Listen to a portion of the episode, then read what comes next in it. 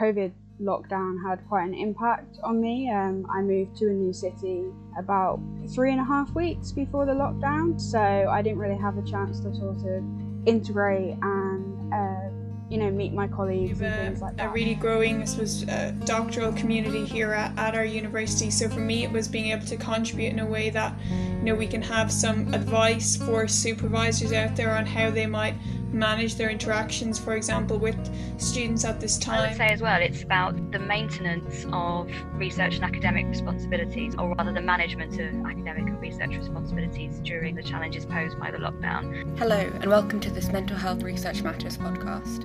In this podcast, I speak to Trish, Amy, and Elizabeth, three early career researchers from the Smarten Student Mental Health Network, who were involved in analysing the data from a research project exploring the impact of COVID 19 on the working lives of PhD researchers and research staff. This research project was conducted in partnership with Vitae, a non profit programme supporting the professional and career development of researchers. In this podcast, we delve more into what the research can tell us about good practice for universities to support early career researchers at this time, why getting involved in this research was important to them, and their hope for how learnings from the pandemic could change early career research culture for the better. So thanks so much for agreeing to record this podcast, Mental Health Research Matters. I wondered if to start off you could all tell us a little bit about yourself and if you could, if you had to summarise your research in one sentence, what would you say? I'm Amy. Um, I'm a first year PhD student at UEA. Um, I started in January and I'm looking at PGR and PhD student mental health and the impact of the supervisory relationship. Oh, awesome. So super relevant to Smarten. Yeah. Elizabeth? I'm assumed to be third year student in counselling psychology. So I'm a doctoral student at Teesside University. And my research is in undergraduate student mental health, looking at help seeking behaviours, so looking for support from student services and how that might be affected by episodic future thought, which is your ability to mentally time travel or to imagine your own personal future. Hi, so I'm Trish. I'm a lecturer in sport and exercise psychology at the University of Lincoln. The last couple of years, I've been doing a part of my research has been around uh, mental health and psychological well-being in doctoral students. And over the next year, I will be leading a Smarten funded project that is looking at developing an evidence base for an induction package for doctoral students with the aim of improving their mental health. So, why did you choose to get involved in this work with Smarten? Well, student mental health is an important sort of issue to me, and also with starting my PhD in January, the COVID lockdown had quite an impact on me. Um, I moved to a new city about three and a half weeks before the lockdown, so I didn't really have a chance to sort of integrate and uh, you know meet my colleagues and things like that before everything went remotely. And it also gave me an opportunity to feel like I was doing something that could really help um, other students and feel like you know we were it was a way to make a tangible difference in quite a difficult period of time. Elizabeth? I was already a member of the student research team, a year long post, which I started earlier this year. And because my research is very much in undergraduate mental health, so for me, I'm really interested in the life phase of 18 to 25, which of course most undergraduates fall within that age group rather. I wanted to extend my knowledge of postgraduate mental health essentially, and as someone who is, of course, a postgraduate as well, doing a three year uh, doctoral program, which is really intense full time, as I'm sure everyone else can appreciate here. So I really felt like I wanted to to learn more about postgraduate mental health fundamentally and I, thought this was a great way to to really broaden my understanding of student mental health more generally and also as well because my project is quantitative and this was qualitative research. I thought it would be great to again extend my research skills. Okay so it's supposed to be a couple of reasons for me. Number one I think for the from the perspective of students understanding what their experiences had been like as, as PhD students given the the current circumstances and the impact it was having on them and obviously hoping to to help in some way to you know positive have a positive impact on that um, secondly, I suppose from a supervisory perspective as well. So I'm supervising some PhD students, and we have a, a really growing, I suppose, uh, doctoral community here at, at our university. So for me, it was being able to contribute in a way that you know we can have some advice for supervisors out there on how they might manage their interactions, for example, with students at this time. And I suppose thirdly, just from from a research perspective, it's it's learning about how we can um, understand what's going on for doctoral students and ultimately have an impact. And I think that's the key here. It's it's not just about advancing our knowledge but it's also about having an impact. And I felt that um, the, the ethos of this project and what it was seeking to doing in a very proactive approach was really in line with what I would like to see um, at to address what's going on at present so they would be kind of some of the reasons for me that's awesome and it's great to hear from a supervisor perspective as well because I know this is who you've aimed your results at and you've given some great we'll get onto them in a bit but some great guidance for supervisors and PIs and also line managers. So I want to just ask a tiny bit about the research process for people like me who haven't done qualitative analysis before. So there were 10 of you guys on the project. Could you tell us a bit about the qualitative process you used? So I'd done some thematic analysis prior to this project. So thematic analysis is basically looking at the data that you have and trying to identify the key themes or ideas that come up across the data. So things that come up a lot across different responses, things that were common that were said, certain sort of ideas or phrases or issues that a lot of different respondents had. So through doing that, you can then identify broader key themes such as access to equipment. If a lot of PGRs have said, oh, I don't have the laptop or I don't have the software, things like that. It's a way of grouping the ideas under sort of manageable and easy to understand, almost umbrella terms to capture what's in the data. Yeah, so as I mentioned, qualitative research or analysis isn't my key own personal research approach but my understanding of thematic analysis and what we're doing is it's quite pragmatic so it's quite driven more by what the data give us rather than taking a more theory driven or conceptual driven approach to the data. So it's not starting with theory or concepts, it's starting very much with the data and what's there and then building up. So it's kind of from the ground up rather than from the top down. And just to give a, a bit of an overview as to, to how we manage such a large data set. So we had over 6,000 responses and we took a thousand of those, in around a thousand, and for each qualitative response, we had two coders, and that's not really from the purpose of reliability, it's more so to encourage reflexivity, is what we refer to, and looking to generate that understanding and that knowledge. So it was about kind of looking at the, the basic codes, which is, I suppose, the, the most basic unit of the qualitative analysis, and then grouping similar codes into to higher order themes and into our final themes, which up into the report. Also, that inductive approach is really important given how unique our responses were and the uniqueness of this situation. So, adopting very much, as Elizabeth said there, that ground up approach in terms of how we looked at this data. That's really helpful, thank you. Could you just clarify what you mean when you say that you used an inductive approach to analyse this data? So, we talk about in qualitative research kind of having a deductive approach or an inductive approach. So, there's other approaches as well, but they're the main two.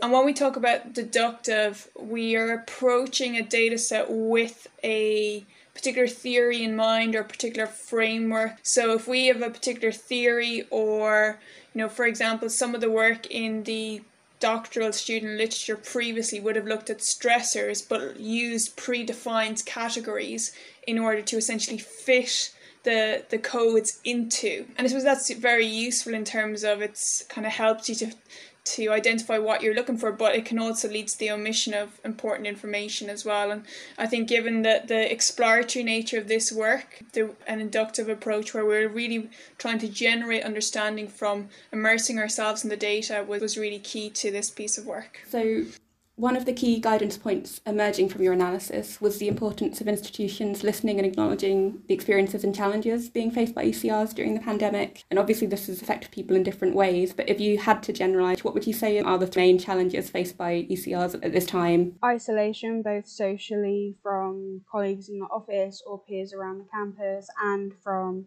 supervisors or other academics that you're working with. Communication is has changed a lot and can often take a lot longer than when you're in the office and you can just turn around and say, Oh, can we grab a cup of tea or could you help me with this issue? Yeah, I think the sense of isolation that is acknowledged a lot in the literature is already existing within being a PhD student. The pandemic has certainly heightened that for a lot of students, where their supervisor is often most of their human contact. Certainly, communication and contact were definitely a major theme that we noticed as a team. I would say as well, it's about the maintenance of research and academic responsibilities, or rather the management of academic and research responsibilities during the challenges posed by the lockdown. So those might include a whole diverse range of issues to or problems to like for example funding or finances deadlines which is obviously linked to funding and finances. So are those going to be extended during lockdown or because of lockdown or, or not? And procedure for applying for say a, an extension to a deadline or for extension for funding is that even available in the first place? So those kinds of considerations around the actual degree program and how that plays out i think were very prominent as well on the funding note, has this been quite a sort of funding body dependent thing as to whether an extension is available and how easy or how difficult has it been for students to access the information about the process of applying for um, an extension and what can PIs do to help and when does it need to be taken to an institution level? Well, I think um, it seems as if there was some variation by institution, certain, and I think this certainly links to the issue of poor communication. So I think one thing students might find frustrating PGRs might find and ECLs might find frustrating is just not being told things or being given unclear, unhelpful mm. information, if at all, about whether or not extensions and deadlines or to funding were even available in the first place. So I think that came through to some degree. If I can just jump in, I think another issue that was prevalent for some of our sample, particularly international students, for things like visa extensions, you know, if any extension was granted by an institution or a funder, would that then be upheld by the government and not having the knowledge right from the top put both institution supervisors and ECRs in a tricky position where institutions didn't have the information to necessarily make these decisions and didn't know the implications of things like extensions or funding issues. That was definitely something that came through from the sort of international student responses that we got. Yeah, so I think the points that Amy and Elizabeth have touched on already, I, I, would reiterate those. And I think also the importance of just people at institutions and supervisors just be understanding of and empathetic in terms of what PGRs and ECRs are going through at present and the diverse range of demands that people potentially can have depending on their own personal circumstances at present. So I think one thing that was really coming through was the need to be considerate of the way people are having to work at present and maybe their own circumstances and how we can adjust the expectations that people have and also I suppose for people to recognize that this is an unusual time and that as a result of that productivity might not be at the level it was previously and I think it's really been understanding to that and supporting students and early career researchers and being able to manage these unique circumstances. Yeah.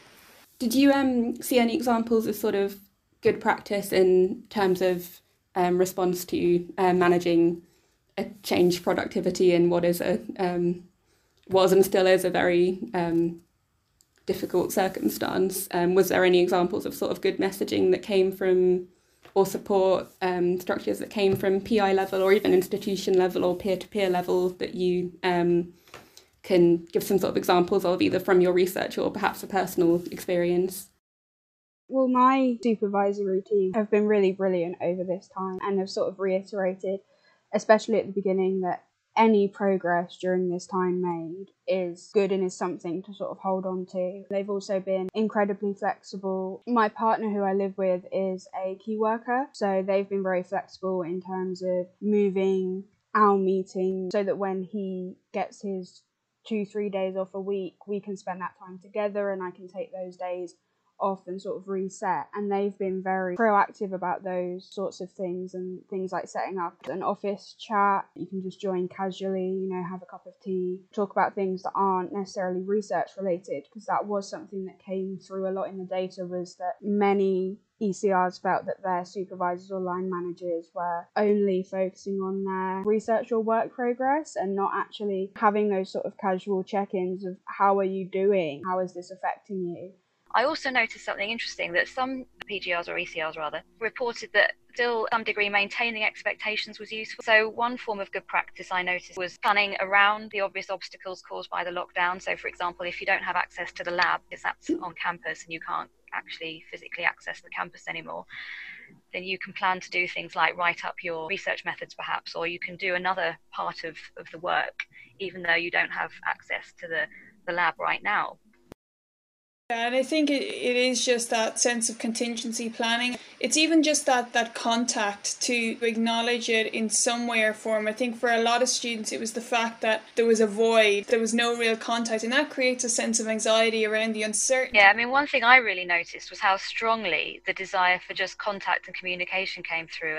The respondents who felt they had been well supported by their university seemed to me to really be saying that they'd still had regular meetings or contact in some way, shape, or form with either supervisors or indeed with other members of their research team. So I think that's important to bring out. I know communication has come out as a big theme, so I just wanted to explore that a bit more say if you're a, if you're a doctoral student or ECR and you wanted to approach your line manager or supervisor about a challenge that you were facing as a result of the pandemic, how would you recommend going about it? And on the sort of supervisor side, is there anything a supervisor or line manager could do to help make that communication easier?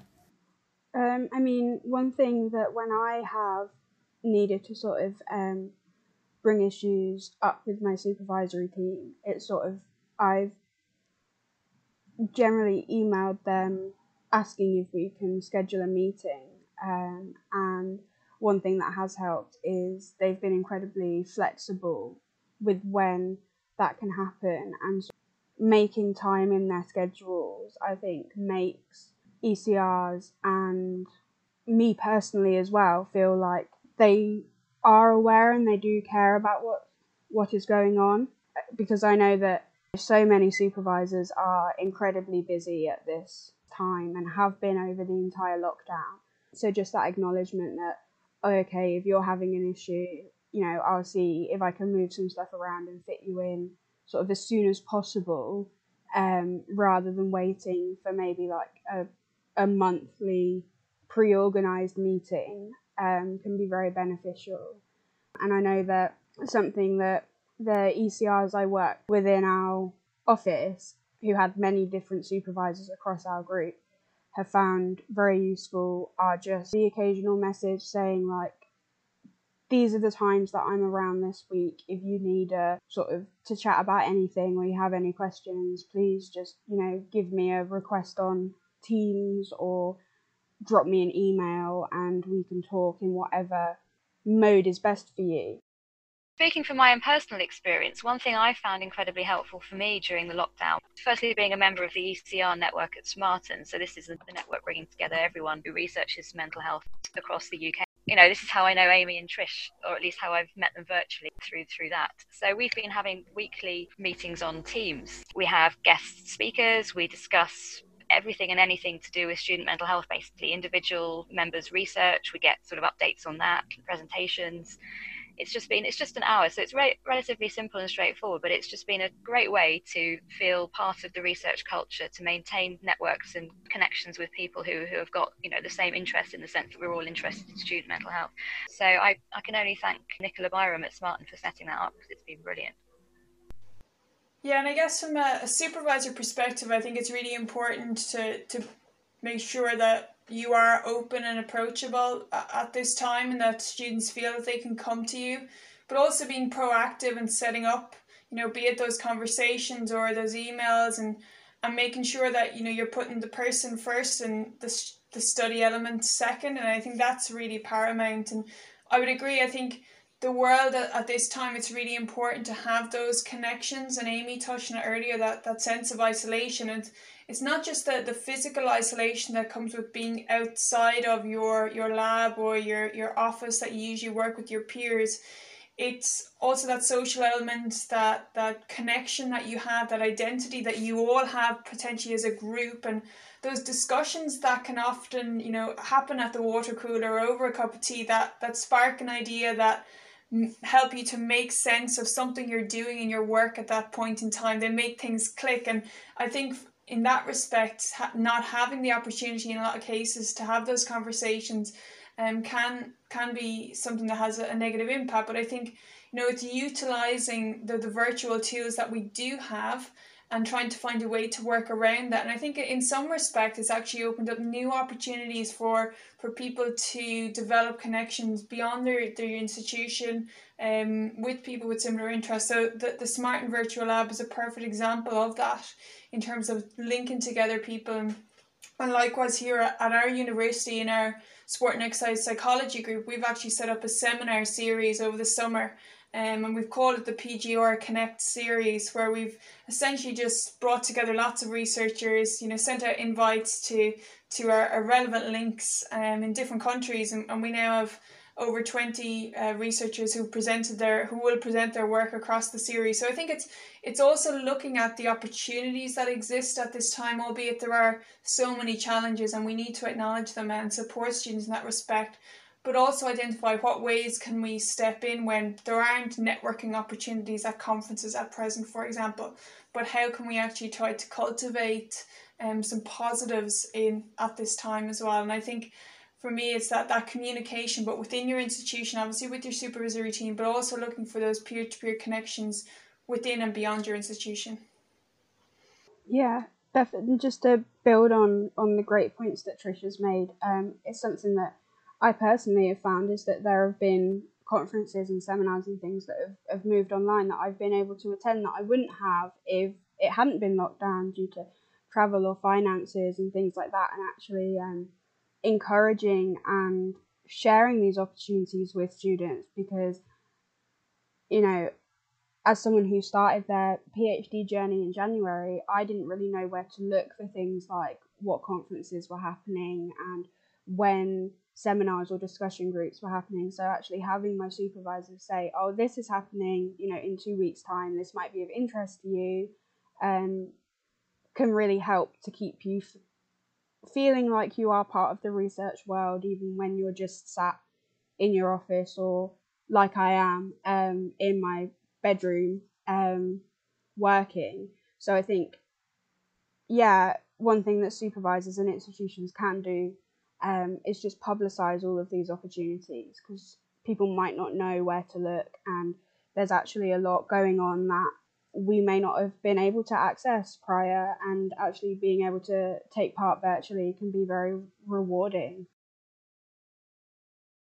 thinking a little bit, little bit about research culture for early career researchers. I know we've mentioned a lot of challenges, but also a lot of good practice to do with reacting to the pandemic. But if the pandemic could improve, so thinking when things are a bit more closer approaching normal. If the pandemic could improve one thing about research culture for early career researchers or research culture in general, what would you like that to be? Um, for me personally, I think that the the pandemic has really highlighted to a lot of people that we we all have our own mental health and well-being things like anxiety under around uncertainty isolation or, or loneliness from lack of human contact and the effect that larger country or worldwide events can have on our mental health. I think that's really brought that to light, and I think that the discussions that have been happening in some universities and with some supervisors about mental health and well-being, they need to continue um, beyond the pandemic because even when things go back to semi normalcy, it won't, we won't ever go back to how things were before the lockdown and the pandemic. And I think that that acknowledgement that actually we all had our own struggles over this time and that we need to keep talking about these things and keep being open about our mental health and how we're feeling and how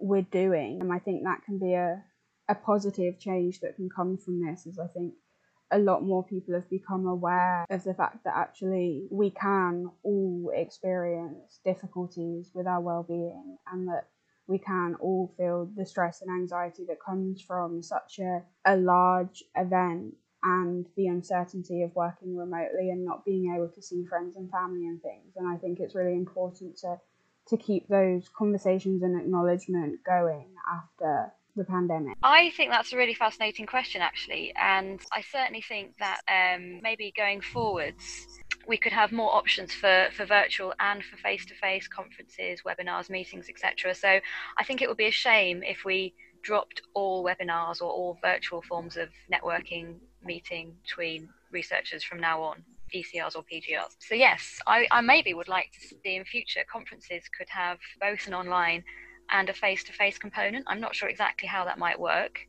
I think it would be a shame to never have face to face conferences again because obviously there is something distinctive about those that you get which can't quite be reproduced online, even though online can offer some really good alternatives. And so I don't want to knock that either.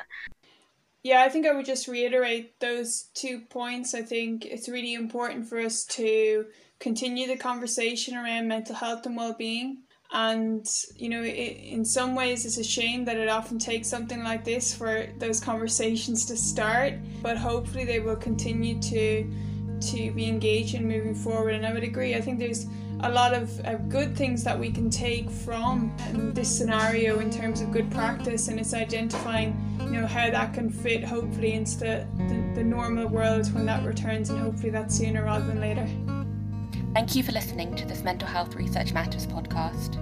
To find out more about the work that Amy, Trish, and Elizabeth were involved in, and to read the full recommendations for supervisors and line managers, please visit the link to the Smarten website in the description.